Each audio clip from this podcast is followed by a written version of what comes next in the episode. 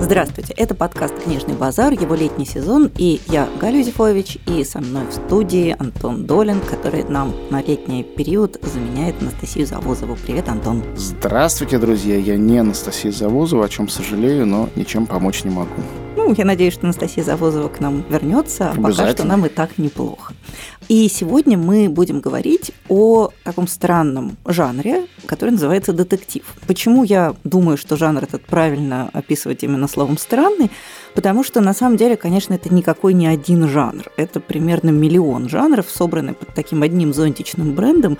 И сегодня слово «детектив» особенно обесценилось, потому что оно означает все, что угодно. То есть это может быть очень дешевая формульная продукция с яркой картинкой на обложке, в которой нет ничего, кроме худо-бедно склепанного сюжета, как правило, довольно стереотипного. А на другом конце этого же спектра находятся очень сложные тексты, которые только формально укладываются в канву детектива, и в которых автор положил все, что было у него любимого и ценного, а снаружи навинтил немножко детективных украшалочек. То есть, коротко говоря, это очень много всего, объединенное одним очень условным наименованием, растянутое в пространстве от примитивного до высокоинтеллектуального, и, в общем, на самом деле, переживающее даже не то чтобы кризис, нет, нельзя сказать, что детективный жанр пребывает в кризисе, он просто пребывает в каком-то дроблении на все более и более мелкие экзотичные фракции. По крайней мере, так дело обстоит в детективе в литературном. Как оно обстоит в кино, я, как всегда, ничего не знаю, поэтому, что называется, хотела бы узнать мнение компетентного специалиста. Детектив ужасно интересный случай. Ты права, конечно, что это жанр очень, на самом деле, расплывчатый и широкий, но здесь есть э, как бы одна важная поправка. Он, с одной стороны, очень расплывчатый, и то же самое можно сказать почти о любом жанре вообще. Но, с другой стороны, из всех расплывчатых жанров он самый узкий. То есть, условно говоря, если жанр, возьмем только киножанр, мюзикла, Вроде бы это узкая вещь, да, мюзикл это где обязательно будут герои петь в какой-то момент. Но ведь мюзикл может быть и хоррор-мюзикл, и комедийный мюзикл, и трагический, и драматический, мелодраматический, сказочный, какой хочешь. И все это будет мюзикл. Поэтому разнообразие этому жанру обеспечено, но он может входить в моду выходить. В детективе же совершенно обязательно преступление и его расследование. Наверное, это два элемента, без которых не может быть детектива. И Соответственно, Получается, что с одной стороны все что угодно детектив, с другой стороны есть сверхстрогие условия того, что это можно назвать детективом. И эти сверхстрогие условия, они как раз и, с одной стороны, стимулируют фантазию тех, у кого фантазия есть, с другой стороны, обеспечивают вот эту штамповку для тех, у кого этой фантазии нет. Еще одна особенность детектива, я о ней очень много думал, хотя это не самый мой любимый жанр, это то, что это жанр не старинный он не древний. Он появился на самом деле в 19 веке. В литературе, ну и в кино он появился с самого, самого, самого начала. Как только фильмы перестали быть э, документальными зарисовками братьев Люмьера, там появился хоть какой-никакой сюжет. Сюжет криминальный, с убийством, это напрашивающийся сюжет, и с самого почти начала существования кино, как бы нарративного, сюжетного, он там был. Забавный факт, э, может для кого-то и не забавный. Обычно я задаю эту загадку, никто не знает ответа. Но сейчас я ее задам, конечно, ответ будет очевидным. Кто самый часто появлявшийся на экране киноперсонаж? Ну, Шерлок Холмс, Шерлок наверное. Холмс. Обычно люди никогда не угадывают и называют второго иногда. Это граф Дракула. Но смешно, да, что вампир и английский сыщик оказались двумя самыми как бы главными. И, конечно, тут тоже есть ловушка, потому что а, привлекательность образа Шерлока Холмса, сколько бы его ни трактовали, она такова, что она позволяет иногда к черту выбросить эту детективность, что мы наблюдали на самом деле в той или иной степени в двух последних Шерлоках. Да, я вот говор... как раз хотела сказать, чего там, собственно, там У Роберта детектива... Дауни-младшего э, с Джудом Лоу просто там приключенческие истории, где почти не осталось никакого детектива. А у Бенедикта Камбербэтча немножко больше детективности, но она тоже постмодернистская. Ну, в первом сезоне она еще как-то прослеживается, да. а дальше понеслась душа по кочкам. Главный детектив в том, как мы переосмыслим Конан Дойля, а не в том, да, кто конечно. убийца и как его искать, или похититель, или кто угодно еще. То есть, в каком-то смысле популярность и вот эта вот шаблонность не в плохом, а в конституционном а, смысле слова детектива, убивая то, что является основой детективного сюжета. А детектив это прежде всего сюжет. И этим он тоже отличается от других жанров, в которых иногда а, сюжет вообще не принципиален. Ну, понятно, что Бог послал нам Пруста, в котором сюжет, мягко скажем, не принципиален, но все таки детектив, если смотреть на него с классической канонической точки зрения, он складывается из трех вещей. Из сюжета, из героя и из антуража. То есть нельзя сказать... Но бывают очень хорошие детективы без героя. А, бывают, но Точнее это... говоря, без героя-сыщика, допустим, очень мной любимый и ни разу хорошо не воплощенный в кино, хотя можно спорить об убийственном лете, Себастьян же Призо, я считаю, один из лучших детективщиков Эва, но у него нету персонажа-сыщика нигде. Есть те, кто иногда как бы играет эту роль, но они не вполне сыщики. А при этом его романы-детективы, наверное, все таки нельзя их никак иначе жанром ну, определить. Вот, собственно, как раз мы и движемся в направлении того, что ты говоришь, что жанр довольно узкий, потому что он детерминирован наличием сюжета. А я говорю, что на самом деле он гораздо шире. То есть сейчас уже бывает все, что угодно. Себастьян же Призо придумал, ну не он лично придумал, но... Очень талантливо воплотил. Да, институционализировал, скажем так, жанр детектива без героя-сыщика. Тана Френч, моя любимая, которая сегодня еще тоже обязательно поговорю, она фактически легитимизировала детектив, в котором есть мистика. То есть мы все привыкли к тому, что такого быть не должно, что вы определитесь либо налево, либо направо, мистика есть или мистики нет. Если она есть, то это не детектив. А вот Тана Френч берет и нормально доказывает, что вот у нее основная линия, она оказывается очень четенькой с загадкой и разгадкой, а по дороге она обвешена какими-то мистическими параферналиями, от которых читателю становится, во-первых, очень интересно, интересно, во-вторых, совершенно неожиданно. Я вот, кстати говоря, в связи с этим думал о том, что есть э, две такие смысловые оси, на которых строится детектив, которые существовали до детектива, когда еще не было жанра как такового. Одна из этих осей связана как раз с мистикой, с тем, что преступление, которое не разгадано, поэтому оно не разгадано, очень часто выглядит мистическим, очень часто хочется объяснить его вмешательством иррациональных сил и каким-то сюрреализмом. И детектив, он восстанавливает, как правило, правило, классический детектив, нашу веру в реальность, нашу веру в то, что все познаваемо Конечно. и объяснимо. Вот, и, собственно... Позитивистский жанр абсолютно. Да. И Эдгар Аллан По, который был интересный, мне кажется, парадокс, выдающимся мистиком, в своих детективах, а он был также изобретателем детектива, да, там «Убийство на улице Морг», «Тайна Марии Роже», ну и, конечно, «Похищенное письмо», один из, мне кажется, Главный, да. величайших текстов всех времен и народов, искренне так считаю. Но просто смешно, что тот человек, который одновременно с этим писал э, «Колодец и маятник». Э, ну, «Колодец и э, маятник» — это еще норма. А вот какой... «Бочонок и Монтильяда». Да. Нет, это все как бы реалистические вещи, ну, но да. ясно, что мистика над ними царит. Вот, но да, понятно, что у него гигантское А потом количество... уже дальше прям Лигея из Лигея, могилы да. вылезла. И ночи будь помянута. А вторая ось детектива, конечно, восходит, ну, если совсем глубоко копать, то к античности, и, не знаю, к царю Эдипу тоже, это тоже такой про детектив, конечно, конечно да, это загадка, преступление, разгадки и так далее. Но я бы скорее имел в виду классицистическую драматургию, в которой творится нечто неправильное, а потом в конце все становится правильным. И добро побеждает, или, во всяком случае, рок все как-то устаканивает. И детектив, где очень часто ты читаешь, и тебе интересно, или смотришь, тебе интересно, тебе кажется, что происходит просто какая-то хрень, какая-то путаница, в конце мир рационализируется, расставляется. И тут дело даже не в мистике, а просто в логике и в том, как разум способен победить хаос жизни. Речь идет, на самом деле, о противостоянии хаоса реальности и упорядочении этого хаоса при помощи разума человека. Понятно, что человек часто идеализированный, придуманный, и читателю очень льстит то, что он вместе с ним как минимум в сцене финального объяснения, рационализирует этот мир. Ну, конечно, вообще детектив – это самый утешительный жанр, потому что именно потому... С чем и связана его неумирающая природа, Абсолютно, поэтому да. он никогда не будет уничтожен. Конечно, потому что он восполняет нашу потребность в том, чтобы мир был разумным, гармоничным, чтобы в конце концов, ну, прости господи, добро победило зло. Причем даже, когда речь идет о мире, где добро вообще не имеет шансов ни на какую победу, и сама история, история этого преступления говорит все-таки о том, что зло сильнее. Но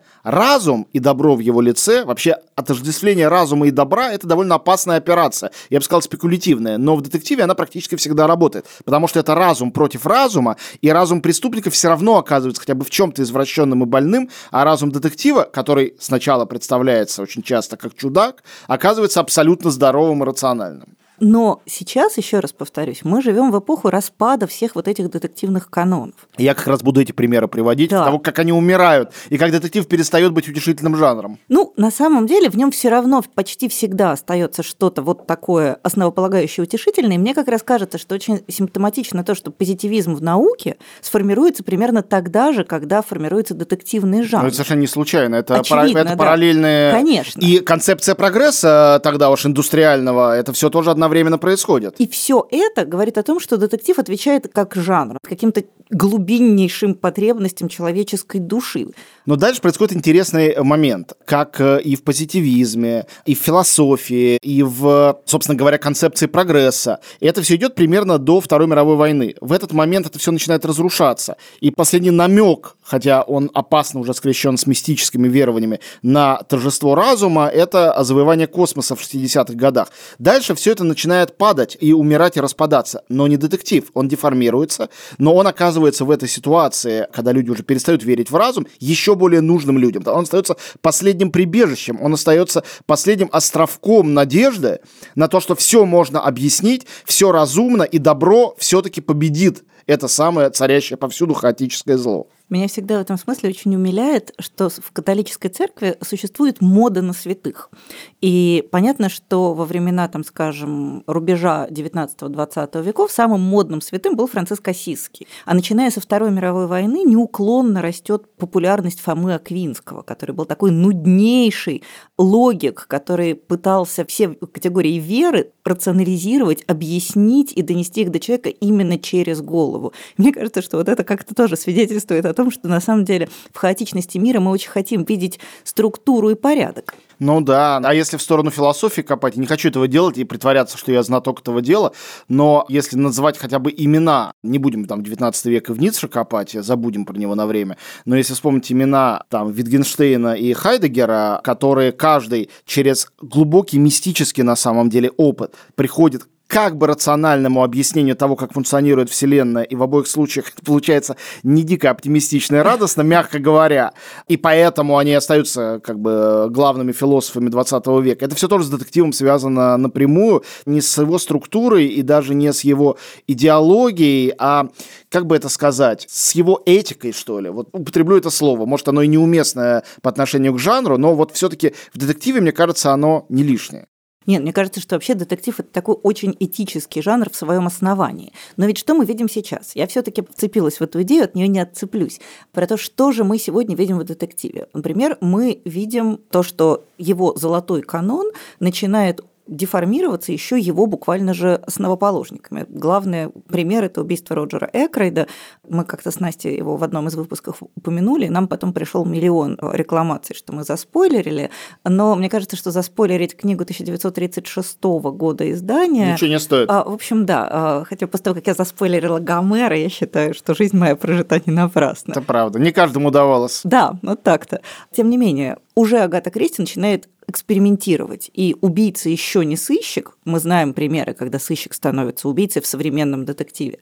Ну, по крайней мере, тот человек, глазами которого мы смотрим на происходящее. Сегодня очень популярный тип детектива – это когда у всех подозреваемых есть мотив, и они могли бы убить, а убийство произошло случайно. То есть нарушается вот этот золотой классический принцип, когда мы знаем, что тот, у кого наиболее веский мотив, он и есть убийца. А вот всех перещупали, все могли бы, все были бы не против, а убил кто-то случайно. Еще интересный момент, э, вот все вспоминают это убийство Роджера Акрейда, я понимаю, что ты англофил, тебе полагается, но до Агаты Кристи был французский детективщик, все-таки детективщик, хотя, конечно, и не в чистом виде, э, Марис Леблан, очень мой любимый автор, который придумал Арсена Люпена э, вора... Слушай, ну Арсен Люпен – это все таки не детектив. Там так вот, он весь из дырок состоит. Ну, естественно, само собой. Это французский ответ Шерлоку Холмсу. Ну его, ну, да. его разумности и рациональности. И главный герой там жулик, что уже нарушает очень многое. Но там интересный довольно есть момент. Один из классических текстов про Арсена Люпена, я не помню сейчас название этого рассказа, это про то, как некий человек описывает плавание на корабле, где ищут Арсена Люпена. Ну и понемножку э, скрывается, что он, почему его ищут, его необходимо поймать, там есть сыщик, который всегда его ищет. И заканчивается тем, что арестовывают рассказчика, он и есть Арсен Люпен. Пожалуйста, вот тебе нарушение, которое в самом начале э, значит, 20 века уже было придумано. Это классический детектив, этот рассказ. Не каждая вещь Мариса Леблана такова, но когда-то меня элегантность этого решения на пяти, на, семи страницах очень впечатлила. Но вообще, говорю, если возводить к прошлому детективы, то на самом деле этот жанр существовал всегда. Я не знаю, ты лучше знаешь античную литературу, чем я, но вот кроме «Царя Эдипа» наверняка же были и другие какие-то детективные истории. На самом деле смешная история состоит том, что детектив как, ну, сколько-нибудь осознанный, отрефлексированный жанр появляется только тогда, когда появляется сама идея следствия. Нет-нет, это Поэтому совершенно понятно. попытки приписать детективность задним числом чему-нибудь, в том числе царю Эдипу, это на самом деле, ну, то есть это очень искусственно. Это антиисторический подход, но тем не менее не родились бы, мне кажется, последующие итерации детектива, если бы не было этого уже существовавшего в какой-то зачаточной форме. Ну, то есть я готов доказывать с пеной у губ, что на детективе построен Гамлет. Но это так. Это история убийства, история расследования. Ну да, и мы даже знаем, кто убийца, конечно же. Да. Есть разные версии. Но, но... но сыщик с самого начала сомневается. Это сейчас, поскольку когда мы начинаем смотреть Гамлет в любой новой постановке, мы знаем, что Клавдий убийца. Но первые зрители вместе с Гамлетом, как я понимаю, сомневались, действительно ли тень отца это тень отца. Потому что Гамлет не знает, не дьявол ли это, пока он не поставит пьесу «Мышеловка», а это типичный детективный ход, когда проверяется убийца по его эмоциональной реакции. Было ли это до Шекспира? Я не уверен, что такое существовало. Ну, в таком виде нет, но, конечно, любая неожиданность, она всегда вызывает читательский, зрительский отклик. То есть, боже, он содрогнулся, точно, это он убийца. Ну, то есть, конечно... Но вот в какой-то момент Шекспир это сделал, и это настолько сильно подействовало, что, мне кажется, эти вещи входят в культуру и входят в наше ну, сознание, ну, на самом деле, или нет. Агамемнон, Эсхила. Да, мы, я ж... думал о том же самом. Мы все знаем, все понимают, что Клетимнестра собирается сейчас Агамемнона порубить в капусту. И уже все к этому подготовлено подготовлено. Топор наточен и лежит в нужном месте в ванной. Но ведь важное искусство драматурга состоит в том, чтобы зритель, зная о том, что она собирается сделать, до последнего надеялся, что как-то принесет и ожидал другого исхода. Да. А, это, ну, примерно, как я не знаю, как а, у меня младший ребенок два раза перечитывал шестую часть Гарри Поттера в надежде, что Дамблдор как-нибудь, ну, выкрутится, что все. Выкарабкается. Да, как мой дедушка говорил, когда я рыдала над Муму, он говорил, я читал продолжение, она выплыла. Вот когда у тебя до последнего есть надежда, что Муму выплывет, что Дамблдор выкарабкается, вот мне кажется, это очень важный художественный прием, но я бы сказала, что все таки прародитель детектива – это не Эсхил и не Софокл, как бы нам того хотелось, и даже не китайский судья Ди, а все таки простите, э, Жен Видок, неприятный человек, который, собственно говоря, первый создал французскую сюрте и вообще придумал ну, идею думаю, честно, следствия. Честно просто будет сказать, что есть прародитель, а есть родитель. Ну, вот Прародители раньше придумали какую-то идею, какие-то структуры, каких-то персонажей. Да, Совершенно верно. Художественного воздействия. А потом ну, появился... это дико важно. А потом появилась реалия, которую детектив описывает. Собственно... А потом Эдгар По придумал дедуктивный метод, э, который до сих пор жив. Э, Несмотря на то, что он индуктивный, да, как мы знаем. Да, да, это, конечно. главная прелесть. Это называется так. Дюпон не даст как бы соврать. Ну, в общем, э, получается так, что детектив в сегодняшнем мире, который сто лет считался пострелигиозным миром после смерти Бога. Потом э, люди решили, что Бог и религия все-таки им нужны. В этом мире э, детектив объединяет, мне кажется, людей, э, верующих в высшую справедливость мира, и наоборот, не верящих и нуждающихся в какой-то утешительных пилюлях. Детектив объединяет их тем, что эти утешительные пилюли предлагает всегда в новых формах. Иногда даже это пилюли, да, раньше их подслащивали, сейчас их нарочно иногда делают более горькими. Это добавляет пикантности э, процессу потребления этих пилюль. Но все равно это лекарство, которое человечество продолжает принимать в больших количествах крайне охотно, несмотря на то, что упаковка и вид этих пилюль трансформировались порой до неузнаваемости. А набор да. и, и это еще не конец. О, да. Ну, мне кажется, что в новейшем мире, опять же, тут э, тот случай, когда можно говорить о литературе и о кино сразу тоже, мне кажется, что переломом э, в постмодернистскую сторону в 80-м году стало имя Розы. Вот, пожалуйста, нарушение этого правила, что детектива не было до 19 века. Ну, хорошо, может быть, там до конца 18 -го. Раз мы э, в средневековье переносимся, понятно, что это не настоящее средневековье, но поскольку написано медиевистом, он очень тщательно... Очень похожее средневековье. Очень, вот то и оно, да. Но при этом герой зовут там Вильям Баскервильский. Мы понимаем, что это все как бы Конан Дойль. А, оно не закамуфлировано совсем. Но тем не менее это средневековье, и мы в это верим. А дальше появились и средневековые китайцы, которые ведут расследования в современных, я имею в виду, книгах, когда-то они их тоже вели. А дальше, если можно в прошлом, то можно и в будущем. Появились космические детективы, мистические детективы. То есть Умберто Эко открыл, конечно, этот ящик Пандоры, все стало можно. То есть кто-то, может быть, пытался и до него, но с меньшим успехом, но сенсационный успех имени Розы, конечно, именно коммерческий. И, кроме того, это был еще и первый интеллектуальный детектив, который предполагал, что человек, который читает этот детектив, по меньшей мере, хотя бы смутное представление о том, что такое Аристотель, имеет.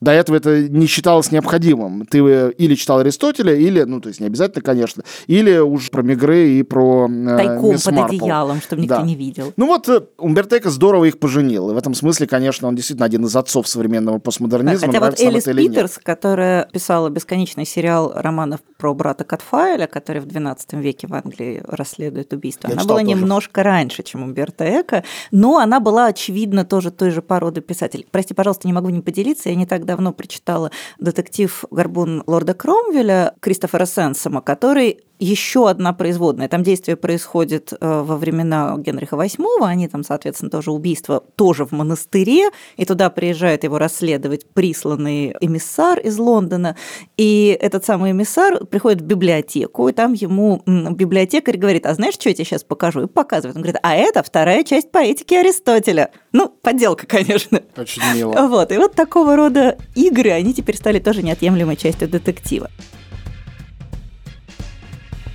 Ну что ж, мне кажется, пришло время давать советы и рекомендации, и я начну с детектива невероятно консервативного и традиционного. Я вообще должна сказать, что где-то примерно раз в пару месяцев меня обуревает неутолимый зуд, когда я хочу прочитать просто нормальный детектив. Вот чтобы вот без этого всего, чтобы в монастыре никого не убили, чтобы не надо было знать, кто такой Аристотель, вот просто нормальный детектив.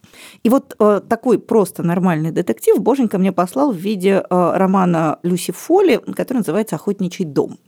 У этого романа есть абсолютно такая классическая детективная оболочка. Девять друзей приезжают праздновать Новый год в уединенное поместье в Шотландии. Постепенно выясняется, что хоть они и друзья с университета, у них у всех есть какие-то взаимные претензии, счеты и недовольства. И один из этих э, участников этой новогодней затянувшейся вечеринки, он погибает. Конечно же, немедленно начинается лютый снегопад, который отрезает поместье от всего остального мира, и вот дальше начинается, собственно говоря, расследование. То есть такой классический, гипертрофированно классический детектив, который работает в строгом соответствии со всеми принципами герметического детективного жанра, в смысле убийства в запертой комнате. Но у него там есть еще одна фишка.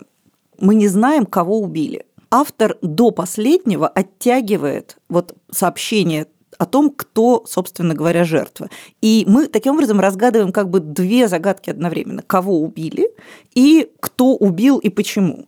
Это, надо сказать, такая довольно механистическая конструкция. То есть Люси Фолли, она такой честный ремесленник, я бы сказала. Это не великий роман, это не имя Роза, это не книга, которая заставит вас, не знаю, там, смеяться и плакать, но это вот тот самый хороший, стандартный, просто детектив, который, как мне кажется, очень редко появляется и который вот служит удовлетворению вот тех самых глубинных читательских потребностей, о которых мы говорили выше.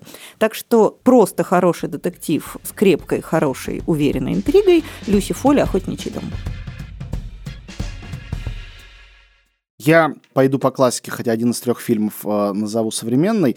И начну с такой жалобы на то, что в кино, хотя очень много есть кинодетективов, но не меньше, я думаю, что больше существует детективов на телевидении, чем телевидение традиционное, я не говорю о сериалах там, последних 15 лет, отличается от кино, все понимают. На телевидении часто режиссер, а иногда даже сценарист, когда это экранизация, это служебные э, роли, хотя исполняются они иногда замечательно, виртуозно, там делают все возможные оговорки, какие хотите. Но очень мало в этом самовыражения, собственно собственно говоря, киношников.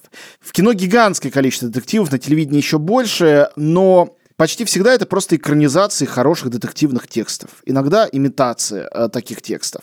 Есть отдельные детективные миры, ну, которые меня, например, не очень привлекают, такие как «Мир Коломбо», где как раз нарушено некоторые правила э, детектива, да, сразу известно, кто, но неизвестно как, и постепенно она узнается. Это как раз кинематографический мир. Есть очень мной уважаемые всякие издевательства над жанром детектива, размывание этого жанра классиками авторского кино.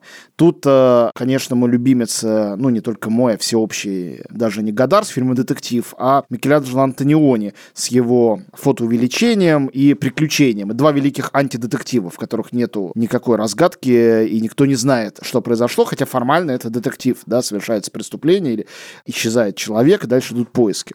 Но, с другой стороны, конечно, есть Хичкок, и Хичкок – великий детективщик и в то же время антидетективщик, потому что придуманный Хичкоком триллер противоположен детективу. Даже когда он берет детектив, ну, можем детективом назвать Ребекку Дафна Дюмарье? Наверное, в общем, да. Там есть преступление, хотя мы не сразу понимаем, что оно есть. Есть расследование, есть какие-то основные атрибуты. Ну или поставленный по великому роману Блалона Сажака фильм «Головокружение», вообще признан лучшим фильмом всех времен и народов.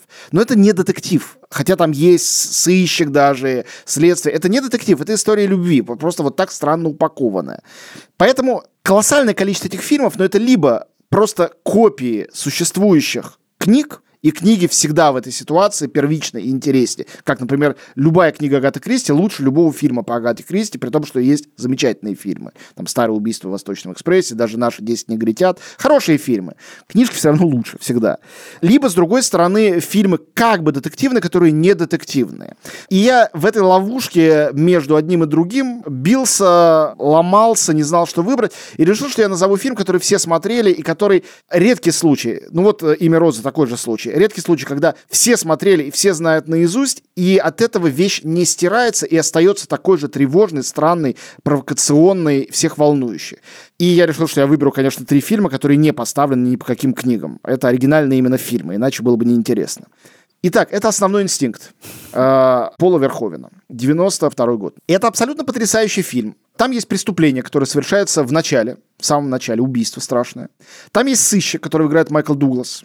Там есть подозреваемая, супер соблазнительная, один из самых соблазнительных образов в истории мирового кино, сыгранная Шерон Стоун. Ну, это фильм «Легенда», о котором столько сказано, написано, что повторять все это не будем. Если вы вдруг, вы нас сейчас слушаете, а вы его не видели, то ничего сверх этого про сюжет вам рассказывать не буду.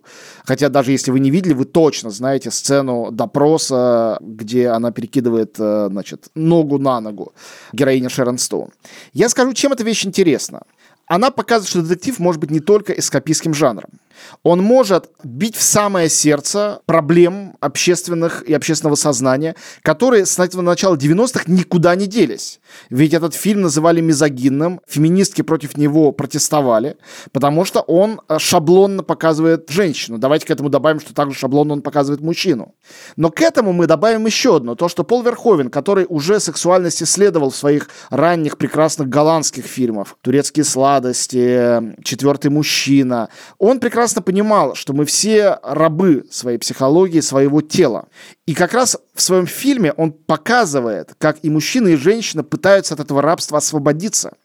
И он показывает, как за пределы этого шаблона Секс – опасность, женщина – соблазнительница, мужчина ищет правды.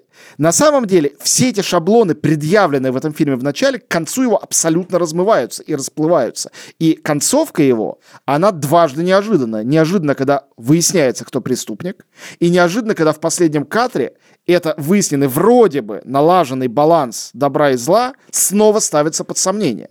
Последний кадр снова ставит под сомнение восстановление этой рациональности, потому что, говорит нам Верховен, когда речь идет о сексе, не может быть никакой рациональности. А когда в преступлении замешан секс, а это очень часто бывает, мы обманываем себя, считая, что можно холодным разумом это все проанализировать и привести к какому-то балансу или к какому-то рацию. И это гениальная мысль, не то, что она очень оригинальная, но она гениальна и гениально там передана, и она до сих пор жива-здорова. И это фильм, который никогда не устареет. Никогда. Несмотря на то, как устарел, не знаю, звучащая за кадром прекрасная музыка, там, не знаю, стиль пиджаков Майкла Дугласа, это не имеет значения. Это фильм на все времена. Да, и все равно Шерон Стоун, что не делай, самая красивая женщина в истории мирового в кинематографа фильме, в этом фильме. Потому конечно. что можно взять 20 других фильмов с ее участием, и нигде она не будет такой. А если смотреть второй основной инстинкт, сделанный другим режиссером, то просто хочется закрыть глаза не немедленно.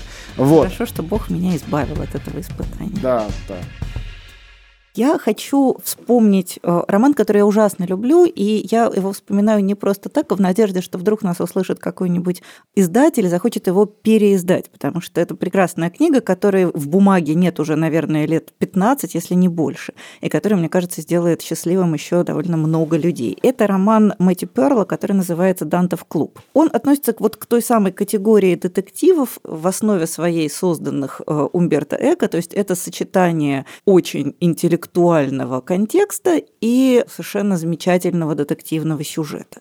Действие происходит в XIX веке. Э, главный герой – это великий американский поэт Лангфелл и еще пара его друзей, с которыми они все вместе переводят на английский с итальянского э, божественную комедию. И внезапно они обнаруживают, что вокруг них начинают происходить убийства странным образом, организованные так, чтобы напоминать сцены мучений в Дантовом аду. И вот эти трое поэтов, интеллектуалов, они оказываются перед довольно сложным выбором, потому что смешная правда состоит в том, что их перевод Данте – это такой смелый, в том числе коммерческий эксперимент.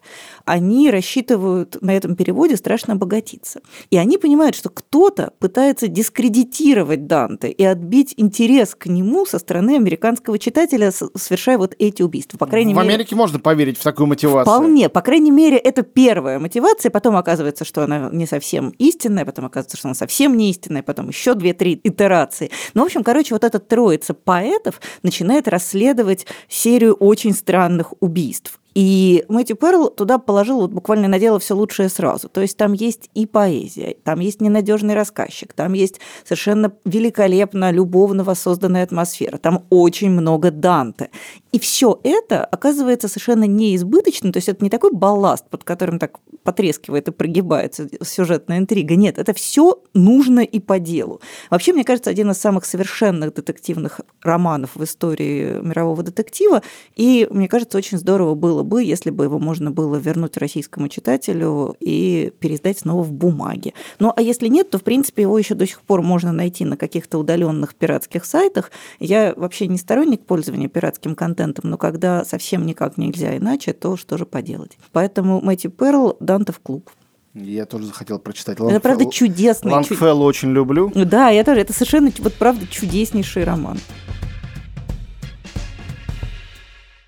Следующий фильм, который я хочу всем посоветовать, это делаю с абсолютным наслаждением, потому что это фильм, который является стопроцентной классикой. И вообще, я считаю, это великий фильм, вот не боюсь этого слова. При этом у нас его очень мало кто смотрел, потому что он совсем недавно должен был выйти в повторный, не в повторный, впервые, на самом деле, в прокат, просто фильм 2003 года, а выйти должен был в 2020 году. Но из-за коронавируса вышел сразу на всяких сервисах и есть только там. Надеюсь, что его в кино хотя бы покажут. Понятно, что проката уже не будет. Ну, синефилы все его, конечно, знают. Фильм называется «Воспоминания об убийстве». Ты тоже не смотрела ведь, Нет. да? Я тебе его рекомендую двумя руками и двумя ногами. Это абсолютно шедевральная вещь. Это фильм Пон Джун Хо, режиссер режиссера «Паразитов». И теперь все его знают благодаря «Паразитам» и начинают постепенно осваивать его какие-то ранние вещи и правильно делают. Дело в том, что впервые он прославился именно воспоминаниями об убийстве. И он очень интересный человек, потому что он, вообще-то говоря, очень высокообразованный, убежденный левак, очень политически ангажированный. Человек, который начинал делать авторское кино и сделал фильм под названием «Лающие собаки не кусают». И этот фильм, по-моему, в 2000 году не имел никакого успеха. И тогда он решил, что он будет снимать жанровое кино. Но это будет, конечно, особенное жанровое кино. Не игра в жанр как какого-то Тарантино, а просто жанровое, но с кучей каких-то подземных и подводных течений и смыслов. И он сделал фильм по реальной истории, когда в 80-е годы, тогда было, ну, практически близко к тоталитарному правлению в Южной Корее. Да, это южнокорейский режиссер Пон Джун Хо. Я думаю, что все про паразитов хотя бы слышали, если не смотрели, знают, что это такое. И в стране орудовал маньяк. И этого маньяка искали. И этот фильм о поисках этого маньяка. Там два главных героя, одного из которых играет Сон Кан Хо, это тот самый актер, который в «Паразитах» играет отца бедного семейства. Ну, то есть, опять же, если даже вы не видели фильм, вы его в лицо уже узнаете. Э, это лицо везде, повсюду. Ну, короче говоря, есть два сыщика, один из которых больше склонен к тому, чтобы выбивать кулаками показания, а другой все-таки чуть интеллектуальнее, и они ищут маньяка. И этот фильм во всем является идеальным детективом. Там постепенно возникают разные зацепки, иногда обманные, иногда нет. Кроме того факта, что они его не находят. Вот это вот я больше всего на свете не люблю. Вот про... это же прям просто нет, как в душу. Плюнуть. Да, слушай меня до конца. А, дело в том, что очень многие детективы современные основаны на реальных историях. И чуть позже, после фильма «Воспоминания об убийстве», такой же фильм снял в Америке Дэвид Финчер. Это фильм «Зодиак». И тоже в конце, я помню, как я обломался, когда его там не нашли, потом стал читать про Зодиака и узнал, что Зодиак... уже правда не правда нашли. не нашли. И того тоже правда не нашли. Благодаря этому фильму, который показывает, конечно, при том, что там тотальная игра в жанр, распределение ролей между двумя сыщиками полицейскими, все как полагается. Плохой, хороший полицейский. Все как надо в этом фильме есть, кроме одного, в конце нет этого удовлетворения. И фильм говорит нам о том, что как бы мы ни притворялись и как бы мы ни играли в этот жанр, как бы мы им не утешались, а фильм очень утешительный. Ты его смотришь и понимаешь, что вот то, как у них идет, вот тут шаг вперед, два шага назад, тут ошиблись, зато тут их интуиция сработала. Но мы узнаем эту механику. Она приведет нас к торжеству добра, а не приводит, потому что этого действительно не случилось. И этот финал, он еще невероятно элегантно решен, просто визуально. Он, конечно, дико обламывает, и одновременно с этим он говорит о каких-то важных вещах. Теперь обязательно э, эпилог к моему рассказу. Фильм стал культовым в Корее, имел колоссальный успех. Благодаря этому фильму снова было открыто это дело, его продолжали вяло вести. Пон Джун Хо становился все более известным, несколько раз побил собственные рекорды, наконец стал первым корейцем, взявшим Оскар, причем четыре Оскара и так далее. И прошел месяц, после этого этого убийцу нашли. Ждем сиквела. Вот или ждем, когда Зодиака найдут, что-то такое. Его нашли, обнаружили, и дело было в результате раскрыто. И я уверен, хотя рационально это недоказуемо, что фильм сыграл в этом свою роль. Он не дал забыть, и он оставил все это на поверхности, когда, казалось бы, это все были дела давно минувших дней. Воспоминания об убийстве Пон Джун Хо, Южная Корея, 2003 год. Если не видели, обязательно посмотрите. Это действительно прекрасное кино. И я в заключение хочу посоветовать роман писательницы, который я уже, по-моему, много раз советовала, и я, и Настя, мы обе ее очень любим.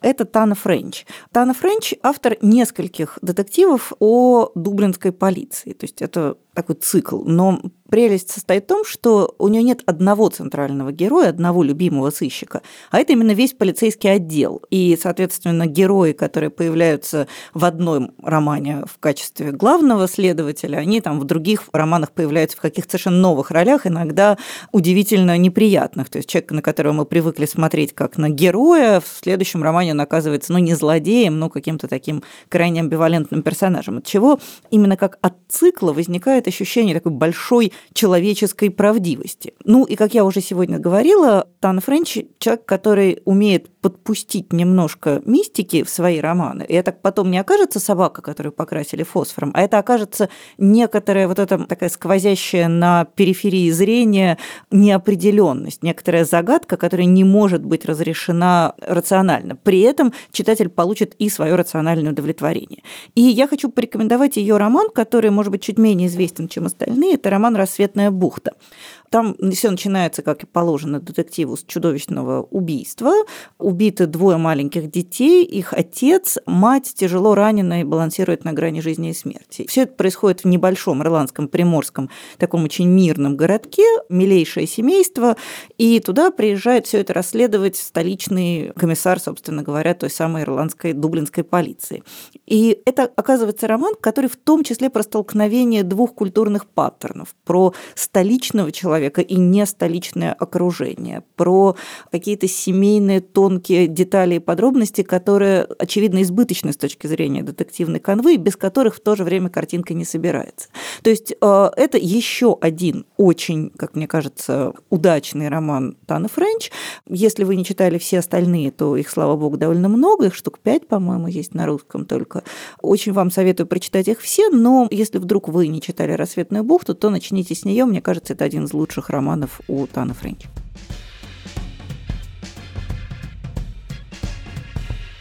Ну, а я закончу классическим детективом, который настолько классический, э, герметичный, все, все в нем как надо, что, конечно, выглядит абсолютно издевкой, что отметили очень многие его зрители и критики. Тем не менее, он имел успех. Это прошлогодний фильм. Вдруг вы еще не успели посмотреть. Называется «Достать ножи». Это фильм Райана Джонсона, который, вообще-то говоря, экспериментатор с точки зрения жанров. Те, кто смотрели его фильм «Кирпич», и его фильм «Петля времени», научно-фантастический, и «Братьев Блум», и в особенности «Последние джедаи», абсолютно авторская его интерпретацию вселенной «Звездных войн», которая вызвала у многих фанатов просто ярость. Настолько она нетипичная. Вот эта нетипичность здесь он довольно издевательски берет убийство старика в закрытой комнате, которое похоже на самоубийство. В момент его юбилея старик еще и писатель известный. Писатель детективов. Писатель детективов. Его играет Кристофер Пламер, который сам выглядит как живая ходячая цитата в свои там 80 с чем-то лет. Куча знаменитых артистов вокруг, ну и, конечно, даже просто в приглашении Дэниела Крейга,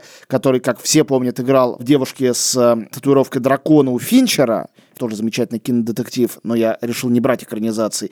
Финчер очень интересный, как бы псевдодетективщик наших дней.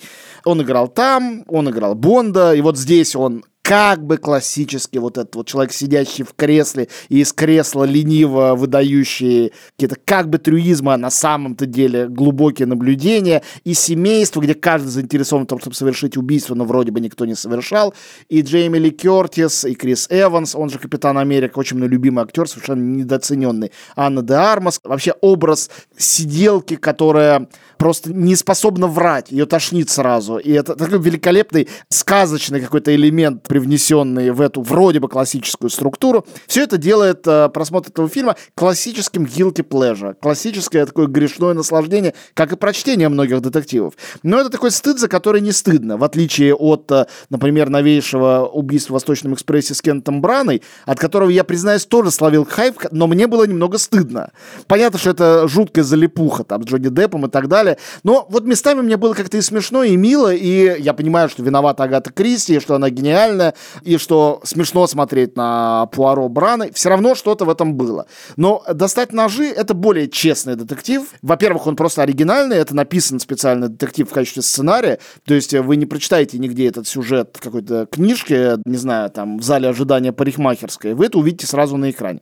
Кроме того, мне кажется, что тема социального и этнического неравенства и в мире, и в Америке невероятно элегантно вплетена в этот классический сюжет. И очень здорово через эту как бы центральную героиню, потому что она реальный сыщик, в большей степени, чем персонаж Дэниела Крейга, очень здорово передано. Не пошло, не банально и с иронией. И в то же время вполне всерьез эта тема там развита. Поэтому Райан Джонсон «Достать ножи», новейший кинодетектив, ну вот кинодетективнее этого ничего не придумал думать за последние годы. Честное, хорошее кино. Вот я должна в заключении сказать, что я все думала, будешь ты его рекомендовать или нет, а потом подумала, что ну не, ну на самом деле, ну конечно же, Антон какую-нибудь крутую классику порекомендует. Ну, это ж, а это же реально guilty pleasure. Но зато такой pleasure, который редко встречается. Но просто было бы нечестно а, рекомендовать только классику в разговоре о жанре, который весь guilty pleasure. Понимаешь? Да. То есть основной инстинкт это и guilty pleasure, конечно же, и в то же время шедевр. Ну а здесь чистый guilty pleasure, но очаровательный и очень, по-моему, хорошо сделан. Да, мы получили бездну удовольствия. Ну, вот это видишь. было такое чудесное утешение на карантине.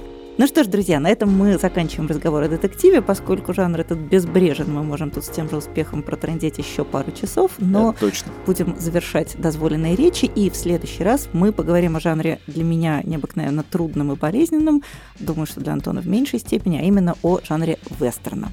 Я Галя Юзефович, до свидания. Я Антон Долин, всем пока.